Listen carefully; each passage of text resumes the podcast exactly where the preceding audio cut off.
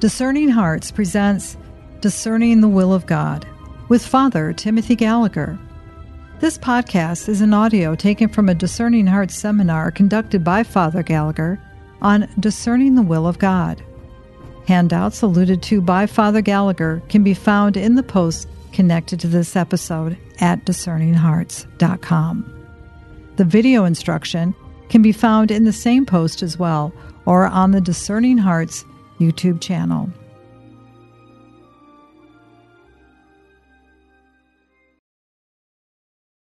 We now begin Conference 5 of Discerning the Will of God with Father Timothy Gallagher. So, welcome back. We'll continue our reflections on discerning the will of God. And as you can see, I've put up the outline that we're following on the slide here. And thus far, we have gone through how we discern in, in, the different kinds of choices that we face. We've looked at the foundation of all discernment. We've looked at that disposition, which is really a prerequisite for good discernment, whatever you want, Lord. And then we concluded last time by going through the different spiritual means or tools that Ignatius provides for us to move toward that disposition, to build that foundation, to move toward that disposition, and to be prepared for discernment itself, which is what we reach now. And that's our next piece in our reflections here. And this is the actual discernment itself. And I've summarized this as the three modes that Ignatius teaches us. That is the three patterns or ways in which God will answer that question. So, again, we are focusing on significant discernments in which these three categories are all present, that both options are good. The person is free to choose either, and it's a choice of some significance. So, whether it be vocational discernment or career, significant changes in the life of the family, which may involve moving, maybe to adopt a child in some cases, uh, choices of ministries within the church, and so forth. These are the kinds of choices that we're now considering. And here's our situation. So I'm discerning God's will in a choice I face. Is God asking me to take this new job, which will mean a move for the family? Is God asking me to go back to school and get my master's and so forth? And I'm doing everything that Ignatius counsels for discernment. So I've refreshed the foundation. Uh, I'm using the spiritual means. The disposition is growing in my heart, and I'm now ready to discern how will I know that I've heard God's answer? So that's the question that we're facing now. And, and I think for most people, this is really the key question as regards discernment. And out of his experience, uh, personal and that of the many people who came to him for help, Ignatius learned that there are at least three patterns in the way that God answers. And these are the three modes of discernment that will be our focus in this and our next reflections. And I'm going to summarize each in a short phrase. Sometimes, in a first mode of discernment, God just makes it so clear that the person just knows and can't doubt and never can doubt. Sometimes there is a consistent attraction of the heart toward one option when the person feels the warmth and the closeness of God's love, what Ignatius calls spiritual consolation. And sometimes when God has not given his answer in the first or the second mode, God is calling upon us to reflect prayerfully upon the various advantages and disadvantages for his service of the one option and the other. And where the preponderance of reasons uh, emerges, we understand that this is God's will. So that's a thumbnail of the three modes. And our task now is to dive right into them. So let's begin with the first of these, and that is when God gives a clarity uh, that is so certain and so sure for the person that the person just can't doubt that the person has found God's will. Obviously, this is a great grace when God gives it. Obviously, also, God doesn't always uh, give this kind of response in a process of discernment. But when he does, it's a wonderful gift. Now, if you'll take the handout, let's look at an experience of St. Ignatius.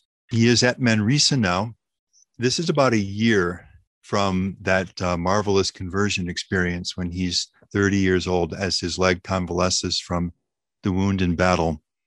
And he has moved to across Spain to a small city called Manresa near Barcelona in northwestern Spain. And the artist is depicting uh, the, the cave.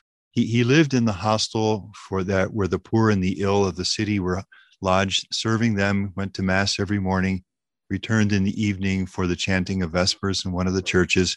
The artist is, is depicting this cave which today is a chapel in a large Jesuit retreat house on the bank over the river over which the city is built.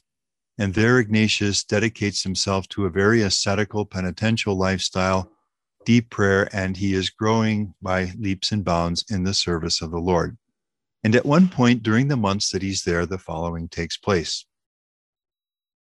Now, what Ignatius has decided to do as part of his penitential regime is uh, total abstinence from meat. So, this is just one aspect of this uh, rather severe um, program of penance that he adopts in these early stages. Later, he'll find a better balance with the help of a confessor. While he was persevering in his abstinence from eating meat and was so firm in this that he had no thought of changing, one day in the morning, when he had risen, some meat prepared for eating was represented to him as though he saw it with his bodily eyes. So, in some imaginative way, this is made present to him uh, without his having any desire for it beforehand. At the same time, there came to him a great assent of the will. Let's just note that. So, something is shown to Ignatius about this penitential practice that he's undertaken. And as a response in his heart, there is what he calls a great assent of the will that from then on he should eat it. That is, that God doesn't want me to be undertaking this particular penitential practice now. And although he remembered his former intention, he could not doubt about the matter. And let's note, note this too. Uh, what's being shown to him that God doesn't want him to continue in this particular penitential practice any further is so clear to him that he just can't doubt that he's understood what the Lord wants. He could not doubt about the matter, but resolved that he ought to eat meat. Relating this afterward to his confessor, which was wise of him and is always wise for us to be accompanied in discernment, the confessor told him that he should consider whether this might not be a temptation. And he's obedient. He does what the confessor asks. But he, examining it well, could never doubt about this. So, in this experience, something is shown to Ignatius, and that is that God does not want him to pursue this particular penitential practice. There is, as Ignatius says, within his heart a great assent, a great assent of his will that uh, he should end this. There's a, there's a profound yes to what God is showing him in this experience. And it is to him so clear that God does not want this penitential practice that he cannot doubt about what God has shown him either then or ever. Okay, and we have there in this kind of experience the roots of Ignatius' understanding of a first mode through which God reveals his answer in a time of discernment. Now, if you'll take the other handout, which is the text of Ignatius from the spiritual exercises, I want to read just the first three lines of this. So you see the title of Ignatius' text. He calls this three times. Ignatius uses two words for what I'm calling these three, well, these three patterns. Uh, sometimes he'll speak of them as he does here as three times. And in another text, he speaks of them as three modes. So I'm going to use the word mode, um, which I think is just a little clearer for us. So Ignatius is speaking here of three times or three modes in which a sound and good choice or discernment may be made. So the first time or the first mode is when God our Lord so moves and attracts the will. Okay, that's that great assent to the will that without doubting or being able to doubt. So God just makes it so clear that the person simply can't doubt then or ever that without doubting or being or being able to doubt, the devout soul follows what is shown to it. So something is shown to the person in first mode discernment, as for Ignatius, that God does not want him to pursue that penitential practice. And then Ignatius gives two biblical examples of first mode discernment, as St. Paul and St. Matthew did in following our Lord. So, this is obviously their key vocational mode or discernment, we would say, in our own language. So, in first mode discernment, there are these factors that something is shown to the person. All right, God wants this option in the discernment, for example. And the person's will, the person's heart is drawn to it in a deep yes, a deep assent of the will. And it is so clear to the person that God wants this option in the discernment that the person cannot doubt that he or she has received God's answer in the discernment. And the person cannot doubt then or ever uh, about that discernment. Now, let's look at the two biblical examples that St. Ignatius gives. And let's just note that they are both vocational discernment. Um, so, uh, firstly, Ignatius speaks of, Ignatius, uh, of St. Paul's experience on the way to Damascus. And if we look at that experience, something is shown to Paul that Jesus is Lord and that Jesus is calling him to be his apostle. His whole being says a deep, deep yes, a deep assent of the will to what is shown to him.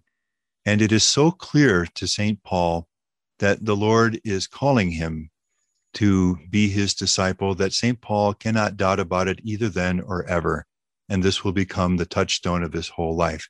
And so you see the three elements there that something is shown to Paul, his vocation, his will is drawn powerfully to this, and it's so clear to Paul that he simply cannot doubt that he has heard the Lord's call. So for Ignatius, Paul's experience on the road to Damascus is a biblical instance of first mode discernment. And then likewise, the call of Matthew at the tax collector's bench as Jesus passes by. Something is shown to Matthew that Jesus is calling him to be his apostle. His heart, his will says a deep yes to this, that deep assent of the will. And it is so clear to Matthew then and always that Jesus has called him to be his disciple that he cannot doubt either then or ever. And again, like Paul, this will be the uh, the touchstone, the basis of his um, of everything in his life from then on. So for Ignatius, uh, Matthew's call is another biblical instance of first mode discernment. Okay, let's move now from uh, the text of Ignatius to a concrete example. And this is an experience that happens to Anne in her senior year in high school.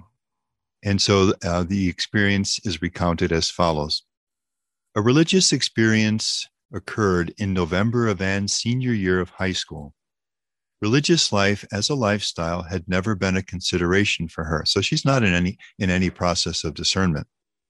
She remembers asking out of curiosity what kind of girl could become a nun. After naming some qualifications, Sister turned to Anne and said, Someone like you. You could become a sister. Anne's response was a definite and silent no way. Anne also recalls praying intensely to God and expressing her desire to do whatever he wanted her to do, except, in capital letters, become a nun. These were the only times the subject ever came up, and they were soon forgotten. It happened on a Sunday morning, the last day of a weekend retreat made by the seniors. Anne had stopped to make a visit in the chapel.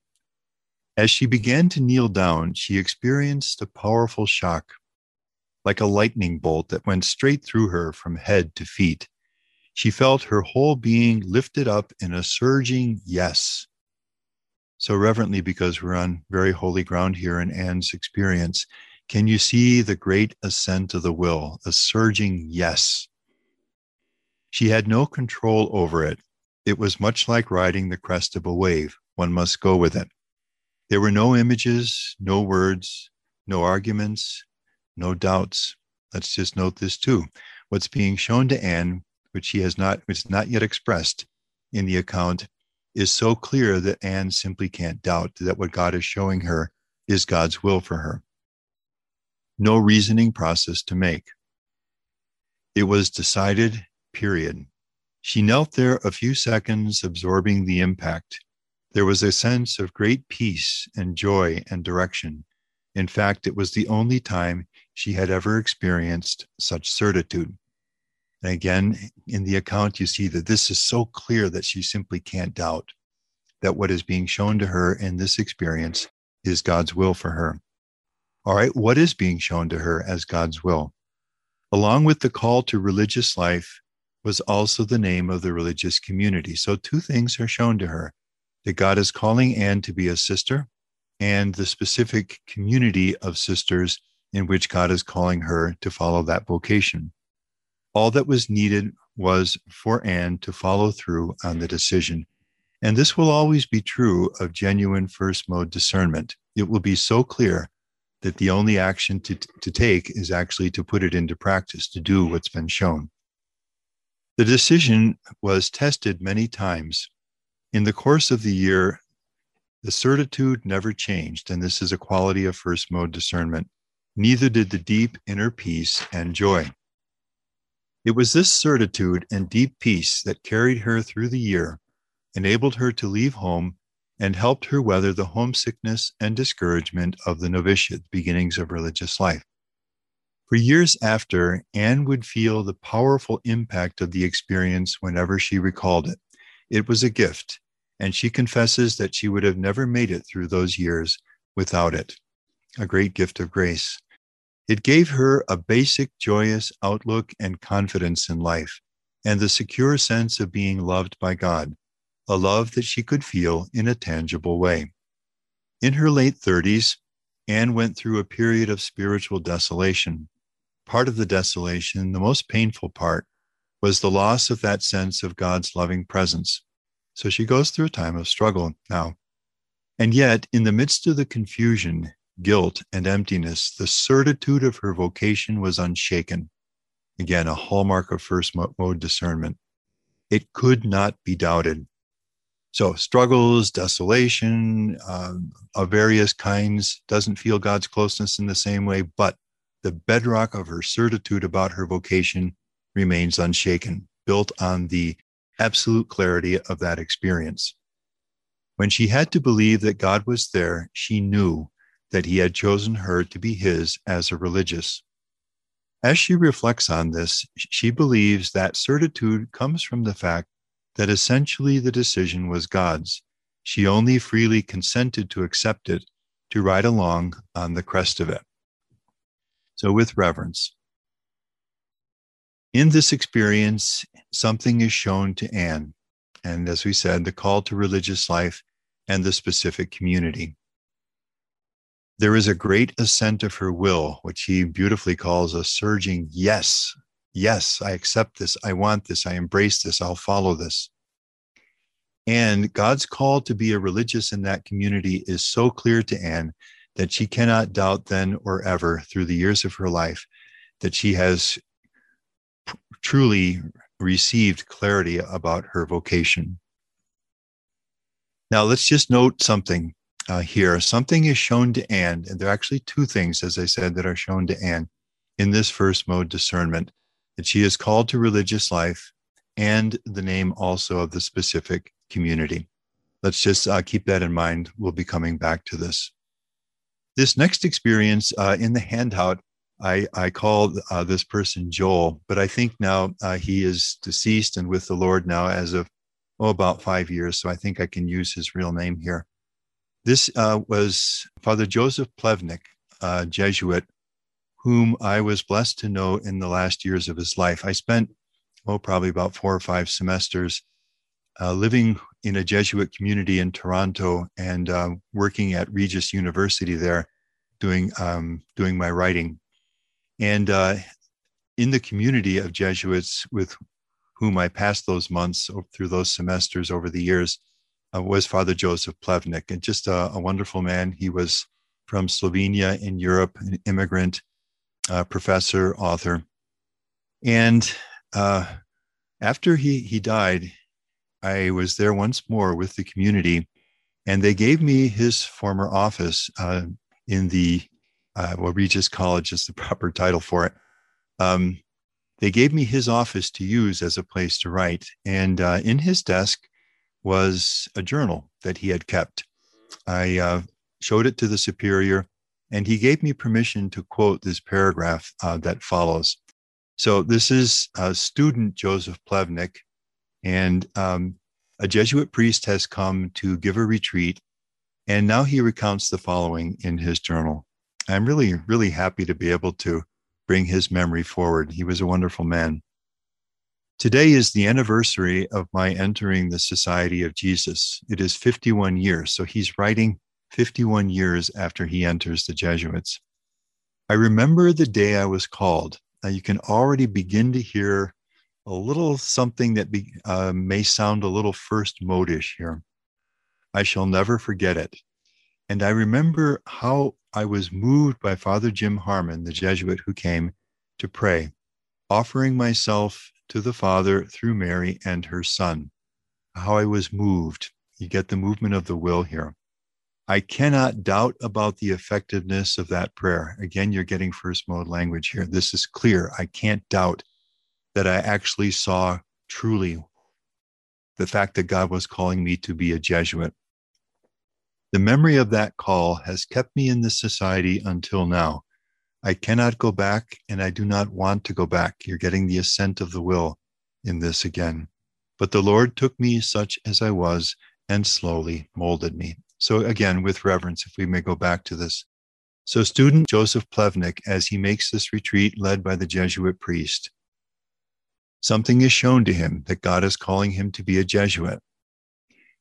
His being, his will, his heart says a deep yes. Again, I, I want this. I embrace this. I'll follow this. And the call to be a Jesuit is so clear that he cannot doubt then or ever through the 51 years that he has been a Jesuit. So, with reverence, I think it quite clear that although the language is more brief uh, than the account of Anne, it's quite clear that student Joseph Plevnik receives his vocation in first mode discernment. Now, you'll notice, if I may add this parenthetically, that as we're going through these, these are uh, all vocational discernments. Uh, and it's um, kind of nice for me to see that that's what Ignatius did too in the text that we just read. Obviously, first mode discernment could happen in any um, significant discernment, career uh, changes in life, and so forth. But uh, in a setting like ours, my desire is to choose the clearest experiences that I can. And it so um, fell out when I interviewed, as I mentioned, uh, a good number of people while writing the book that the clearest instances of first mode discernment that were shared with me were vocational stories. And so that's why I'm going to use these. But it does not mean that first mode discernment could not be given uh, and is given in other kinds of choices as well. We'll return to this special presentation of Discerning the Will of God with Father Timothy Gallagher in just a moment.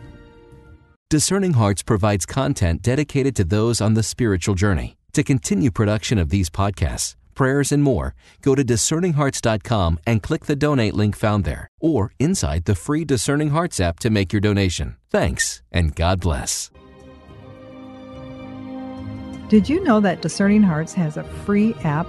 in which you can find all your favorite Discerning Hearts programming.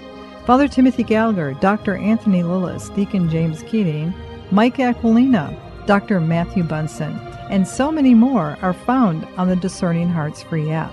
Did you also know that you can stream Discerning Hearts programming on numerous streaming platforms such as Apple Podcasts, Google Play, iHeartRadio, Pandora, Spotify, Stitcher, TuneIn, and so many more? And did you know that Discerning Hearts also has the YouTube page? Be sure to check out all these different places where you can find Discerning Hearts.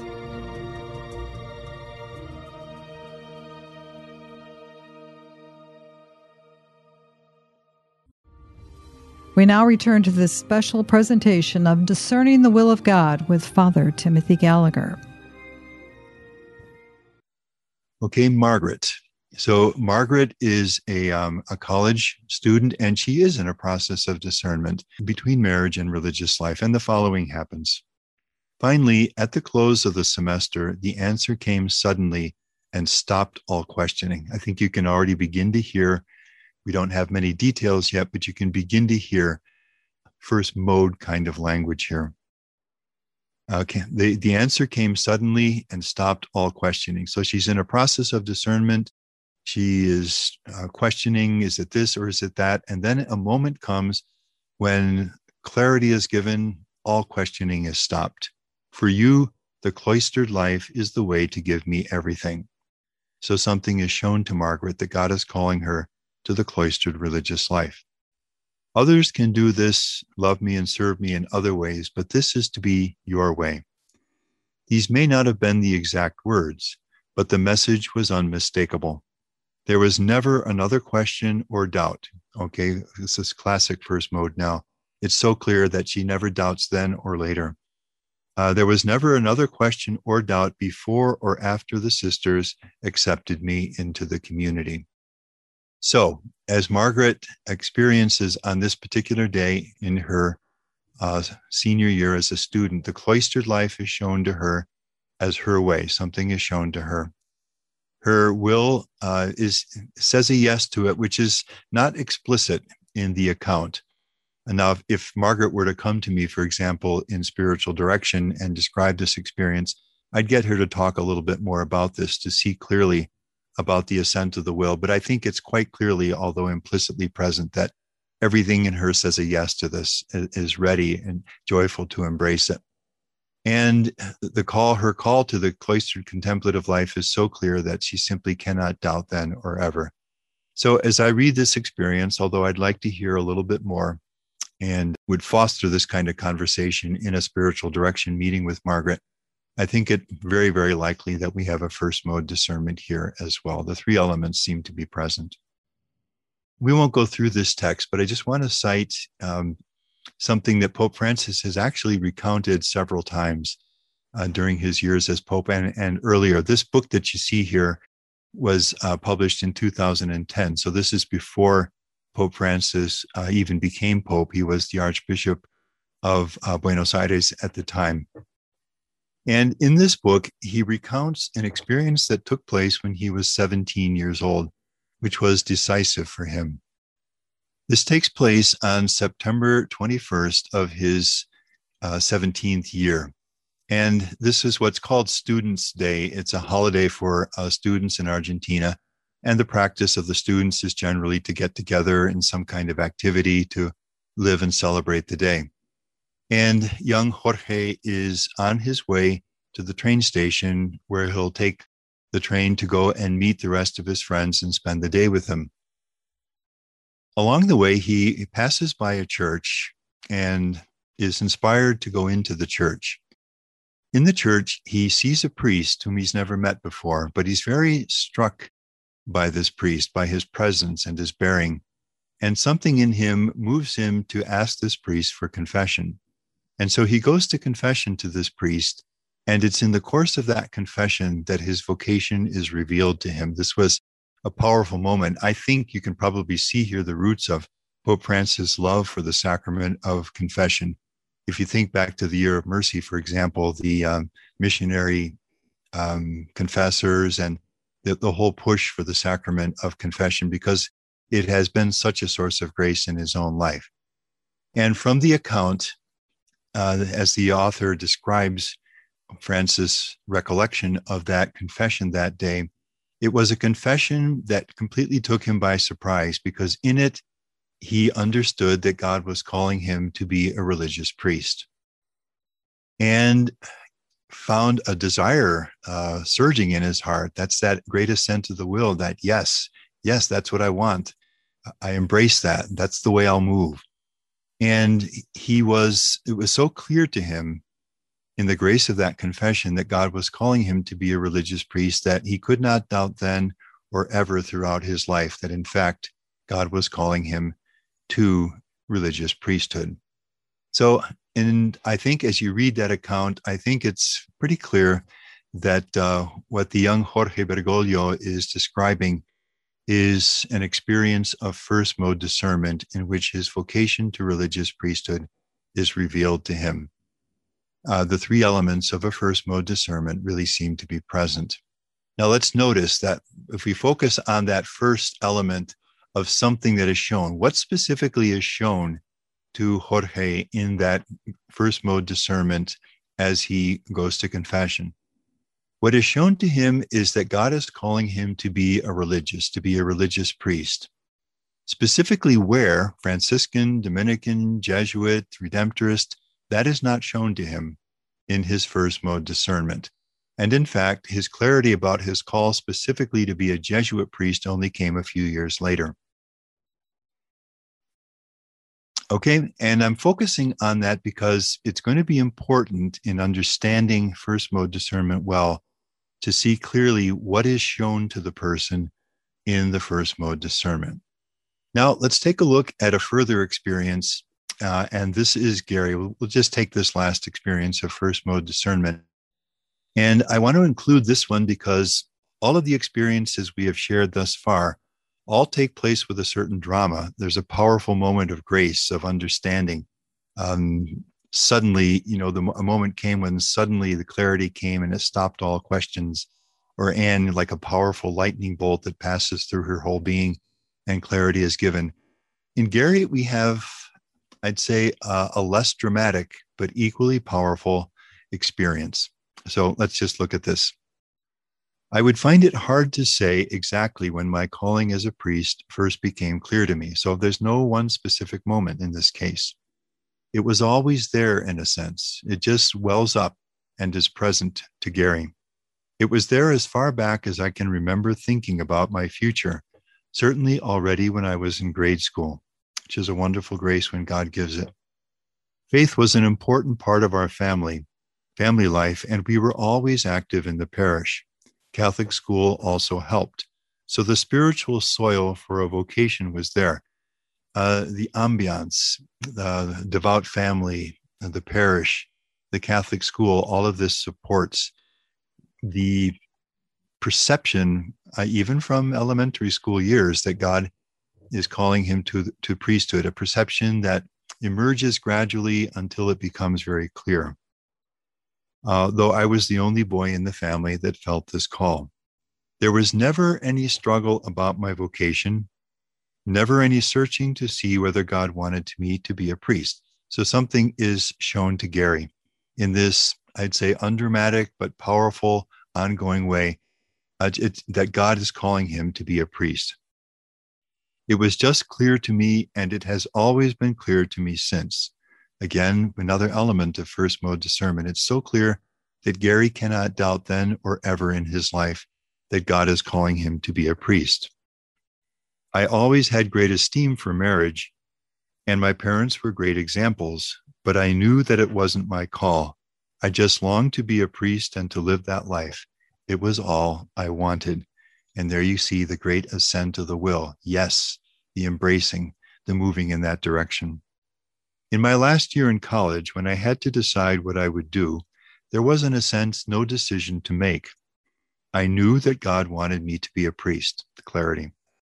I remember that in my last year in the seminary, before I became a deacon, a retreat director said that I needed to think well about this since this was the definitive commitment. I was willing to reflect, but I knew in my heart that it was already clear. It had always been clear. It still is today after so many years of priesthood. I've never doubted that call, and I can't doubt it. That's pure first mode language. I've always been grateful to God for that. So, with reverence, something is shown to Gary, his calling to be a priest. There's a great assent of his will, a great yes of his will to this. It was all I wanted. And it's so clear to him that he does not doubt then and can never doubt that he has truly received and understood God's call. So, with reverence, I think it's quite clear that Gary receives his vocational discernment through the first mode of discernment. And this reveals another way in which first mode, genuine first mode discernment can be given. It may be given dramatically in a, in a, in a given moment, but it may also be given in a kind of gradual, increasingly clear way until the point comes when the person sees it clearly, can't doubt, embraces it, and goes forward with certitude about God's choice, God's will in the discernment. And that's the undramatic and powerful way in which Gary receives his vocation. Now, let's go back to the issue of something is shown and why I wanted to focus a little bit on this as we went through. In Anne's case, two things are shown to Anne both the, the call to religious life and the specific community. In Gary's case, things are different. Something is shown to Gary that God is calling him to be a priest. But what is not shown to him, what is not given to him in the first mode discernment is where God is calling him to be a priest. Is it in his diocese? Is God calling him to religious priesthood? If so, to Jesuit, Dominican, Franciscan, Redemptorist, Benedictine priesthood, and so forth. That is not shown to Gary in first mode discernment. How will Gary then pursue? Gary is, has understood very clearly through the Lord, from the Lord, that he is called to be a priest. How will Gary find clarity on where God is calling him to be a priest? Through the normal process of discernment. So he may speak with the diocesan vocation director, visit some religious communities, and so forth, and go through the normal process uh, that one does in uh, in discernment. Okay. Now, this kind of thing is what a spiritual director will help a person to see clearly when it's a question of first mode discernment. Okay. Let's look at a series of questions now. You have these in the handout, which we can ask that will help us focus on first mode discernment and with some clarity. So, first question. So, basically, what we have in mind here here is a person uh, who comes to a spiritual director and says, I think God has shown me his answer in terms of career, vocation, some significant choice in his or her life. And the spiritual director now wants to help the person uh, see whether this was, in fact, a real first mode discernment or a rich and beautiful experience of prayer, but not yet first mode discernment. And obviously, it matters to know because if it is first mode discernment, the discernment is concluded if it's a beautiful experience of God's grace and love uh, with, with light being given, but not a full, formal, proper first mode discernment, then the process of discernment needs to continue. So these are questions that will be in the mind of the spiritual director. What specifically was shown to the person? Was it, as with Anne, both a calling to religious life and to a precise religious community? Or, as with Gary, simply the calling to priesthood without further specification. In the experience, what specifically did God show the one discerning? Next, in the experience, was there a clear attraction and drawing of the will toward what was shown? Was there, to go back over the examples we've shared, as with Ignatius, quote, a great assent of the will? As with Anne, a surging yes as with Gary, a single hearted drawing. It was all I wanted. Does the director sense in the person as the person shares the experience that deep drawing of the will toward what God has shown? Again, was it truly impossible for the person to doubt that this discernment was of God? Like Ignatius, who, quote, could never doubt his discernment about the penitential practice. Like Anne, whose discernment, quote, could never be doubted through all the vicissitudes of life. So that if uh, someone were to come to me in spiritual direction or any spiritual director, and were to say something like, uh, maybe the person is in a process of discernment, let's say, of, of her career. And we're to say, um, and this process has been going on for a few months, we'll say, and she's been meeting with the spiritual director. And this day, she shares that I had a I had a beautiful experience of grace yesterday, and in it, it just seems so clear to me that God is calling me to this career. Okay, the the spiritual director or Ignatius, hearing that language, will be will be wondering, is this first mode discernment? Now, let's say she should go on to say, uh, that was last week, and it seems so clear to me And I, I have no question it was a beautiful experience of prayer, but I, I have been wondering since whether uh, it is as clear as I thought it was. All right, at this point, it's clear that this woman has received a beautiful experience of grace, which is important and needs to be considered in the process of discernment, but she has not received first mode discernment. In true first mode discernment, like all the examples that we've shared, the person does not doubt and cannot doubt either then or later. Or if the person were to say, It seems so clear, but I'm wondering, and so forth, these would be signs that probably we don't have a first mode discernment here. Uh, a beautiful experience of grace, and we thank God for it, and we incorporate it in our understanding of, of the uh, discernment and where God may be leading, but it would not be first mode discernment. Okay. So, was it truly impossible for the person to doubt? I do want to say at this point that um, I don't think we should ever lightly presume first mode discernment. And like in the cases that we've discussed, wisdom always indicates that it is that it is good to speak with a wise and competent spiritual director before concluding that we have received first mode discernment. For Ignatius, this is always understood in any process of discernment as he describes them in his spiritual exercises, and that is communication, contact with a competent spiritual director. So, if anyone would wonder now or in the future, has God given me a first mode discernment?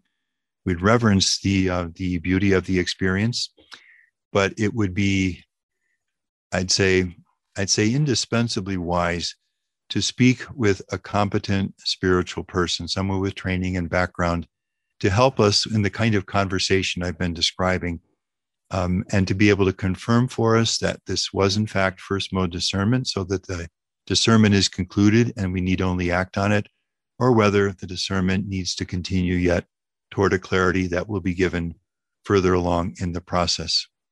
Well, that leads to the next question. I've kind of anticipated myself here. Has the one discerning spoken with a spiritual guide about the experience? And I'd, I, I just we would never speak about first mode discernment without urging that kind of conversation before concluding that we've received real first mode discernment, because obviously a lot is at stake uh, in that. And then finally, has the recipient of the gift acted upon it? So once it is clear and confirmed that this is first mode discernment, there's only one question that remains, and that is, has the person acted upon it? Now, another question. What if you are discerning career, vocation, family, uh, service in the church in one way or another? And God has not given first mode discernment, like Anne or Gary, uh, just making it so clear that the discernment is concluded. And this will be the more common case. First mode discernment is not something we lightly presume it's a wonderful gift when God gives it, but it will, I think I can probably um, say this accurately that it will not generally be the most common of the modes we will experience. It's important to know about it. God does give this grace to people, as we've seen, but it will probably not be the most common mode or pattern or way in which God will answer the question in the discernment.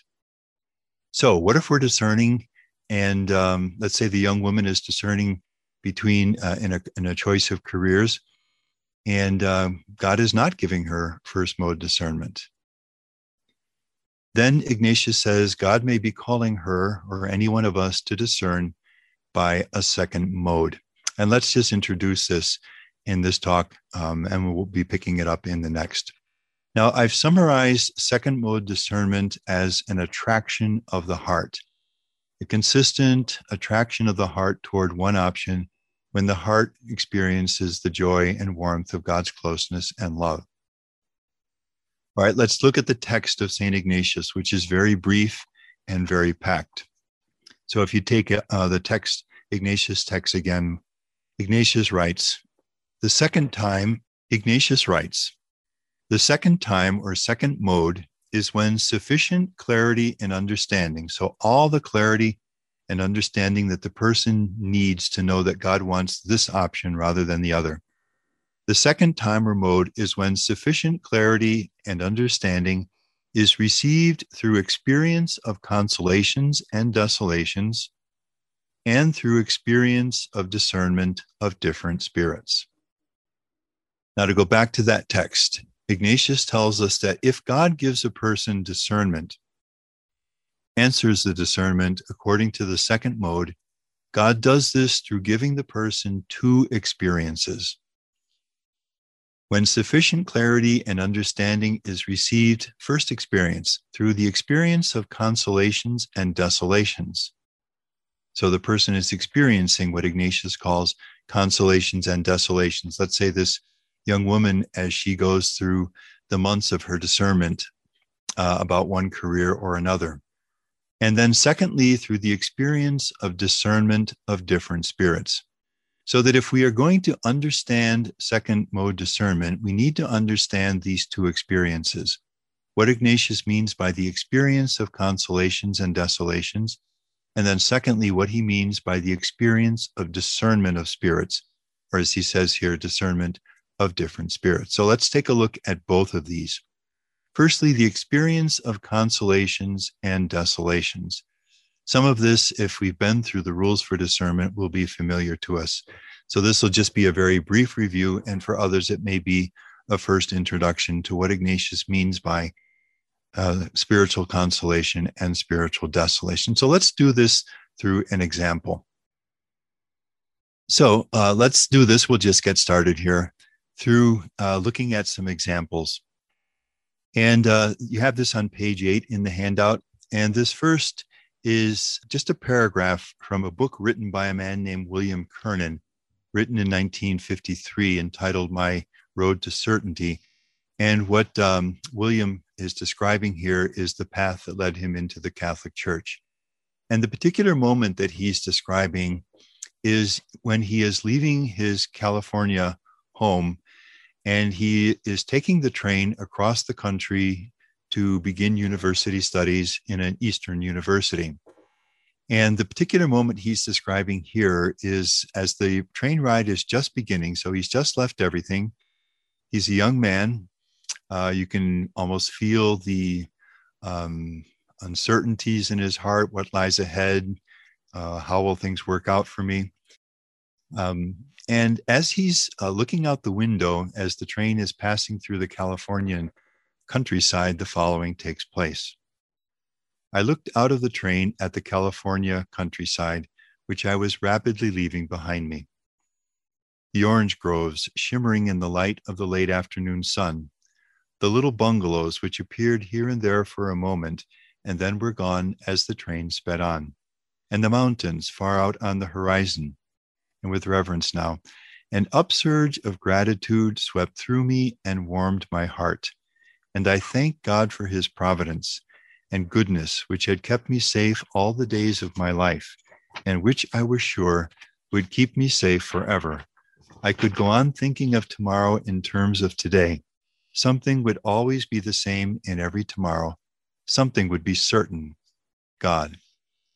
So, with reverence, uh, because again, it's holy ground, this is just a very beautiful touch of God's love to this young man facing the uncertainties of a major change in life. And he's simply gazing out the window of the train, looking at the beauty of the familiar California countryside. And it warms his heart to see it. And into that experience of just gazing out the window, God infuses a gift of grace, a warmth, a sense of being loved, a certainty that God would be with him, just as God had always been with him thus far in his life. And whatever lay ahead, God would be with him. And you can feel the strengthening and the encouragement and the renewed energy that comes into this young man. These are the kinds of experiences that Ignatius calls spiritual consolation. So, both of those words matter. Consolation signifies an uplifting movement of the heart. So this is heart level language. So joy, uh, confidence, love, gratitude, hope.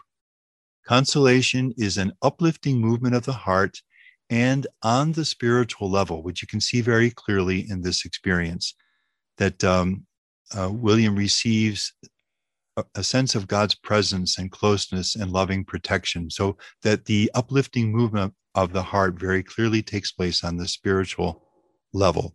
William Kernan is experiencing what Ignatius calls spiritual consolation. All right, I think we'll stop there and we'll pick this up in our next reflection.